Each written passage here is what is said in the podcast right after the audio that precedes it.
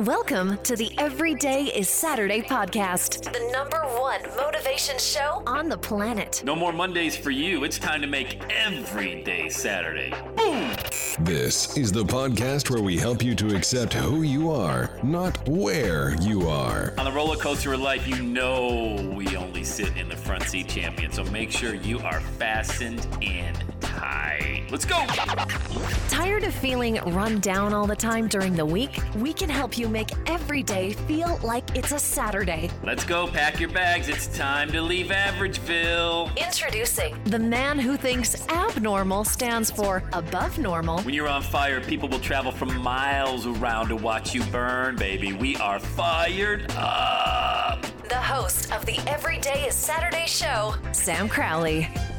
Hello, champion, and welcome back to the Everyday is Saturday podcast. Back in the Buckeye State, Ohio. Uh, always great to be back with the family. What an amazing event in Dallas. I talked about it yesterday. Awesome people. Thank you, thank you, thank you for having your boy down in the great state of Texas to deliver the message, the Everyday Saturday Gospel. Always like uh, meeting new people. Uh, that's what today's show is about. You know, you think about um, one message, one movement, and just get that thing out. You know, just get that message out.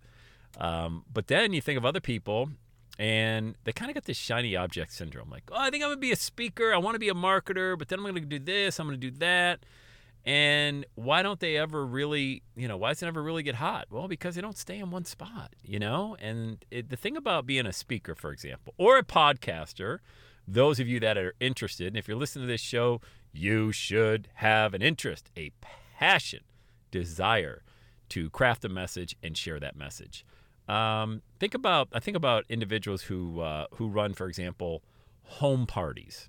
Okay, who do you think who do you think makes more money? The person who is selling the product, they've been invited to somebody's home, or the actual person in the home who's consuming the product. All right, it's obvious probably to you, but I want to dive in a little bit more just for that example because the person who makes the most money is the one who's been asked to come into the home party. Maybe it's Tupperware or jewelry or lotions and potions and pills, whatever. Why would they make more money? Well, it's not because they're a distributor and the other person isn't, or the people in the room. The other people could very well be distributors as well as consumers, but they're limited by their audience. Their only audience are friends and family. You know, this individual who has come into their home they're going to have another home party the next night, the next week, the next month. They're just going to find new audiences with the same presentation. That's the key. The same presentation. So once you get comfortable sharing a message, you share it over and over again to new audiences. And there is no shortage of audiences out there wanting to consume a fresh message from a fresh voice, you in a unique way, which automatically qualifies you because you're sharing your story, which is unique. It's nobody else's story. And there's no pressure to go chasing all of these other things that most people get distracted by. You know, it's better to have one thing that you really love to do and do it 4,000 times over and over again than to go try to do 4,000 different things. But yet, what happens? Why do people do that? Why do you think people do that? I don't know. I'm just going to kind of riff off the cuff, off the top of my head. Reason number one, I think people jump from opportunity to opportunity is because of the immediate gratification that is not attached to anything real. You know, if you want real success, it's not going to happen overnight. So most people who don't have the experience, they start something new, they don't see immediate results, they jump to another thing. They were on a webinar, they went to a live seminar, they talked to a friend who was crushing it, doing something that, like, oh, that sounds palatable. Wow, it's exciting. This thing that I've been doing for two months hasn't yielded the unreasonable expectations that I have tied to it. So I'm going to ditch it and I'm going to go try that new thing that Susie's doing because she seems to have that real magic. Well, let me tell you, if Susie's having success with this thing that she's doing, she has been working at it diligently. She has not been distracted. She just happened to attract you into her inner circle because of that vibe, like this success vibe. And the only reason she has that is because she never gave up.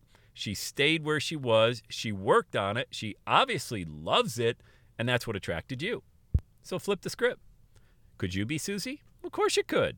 It means you got to stick with it because you're going to attract people. Look, people can tell if someone's just kind of onto a new fad, they're just trying it out, or they can tell if someone, hey, they they got it, man. Like they're they've got something I want, and maybe they can also teach me how to stick with it because that seems to be one of my problems. All right, so that's reason number one. Reason number two that also seems pretty obvious is this something. This is something that somebody's tried that they're just not really passionate about it. You know, which is a reason definitely to run from something if you don't have a tremendous passion to do it. This podcast gets me going. Can you tell? Like it gets me jacked up. And I've had people say, Why do you podcast so much? What are you, a life coach, a motivational speaker, a podcaster? Do you do internet marketing? Are you a small business consultant? Yes. Yes to all of it. But the message, I always want to attract the best people into Saturday Nation. Like, I want all of. I don't care if you have a job. I don't care if you're a business owner. I don't care if you are a work at home individual. You know, I, I, it just it doesn't matter. If you've got a dream and you have a tremendous amount of passion to get a message out, that's who I'm looking for. And eventually, when the time is right, you'll show up on my calendar or you'll join our mastermind and we'll work together and we'll help you out.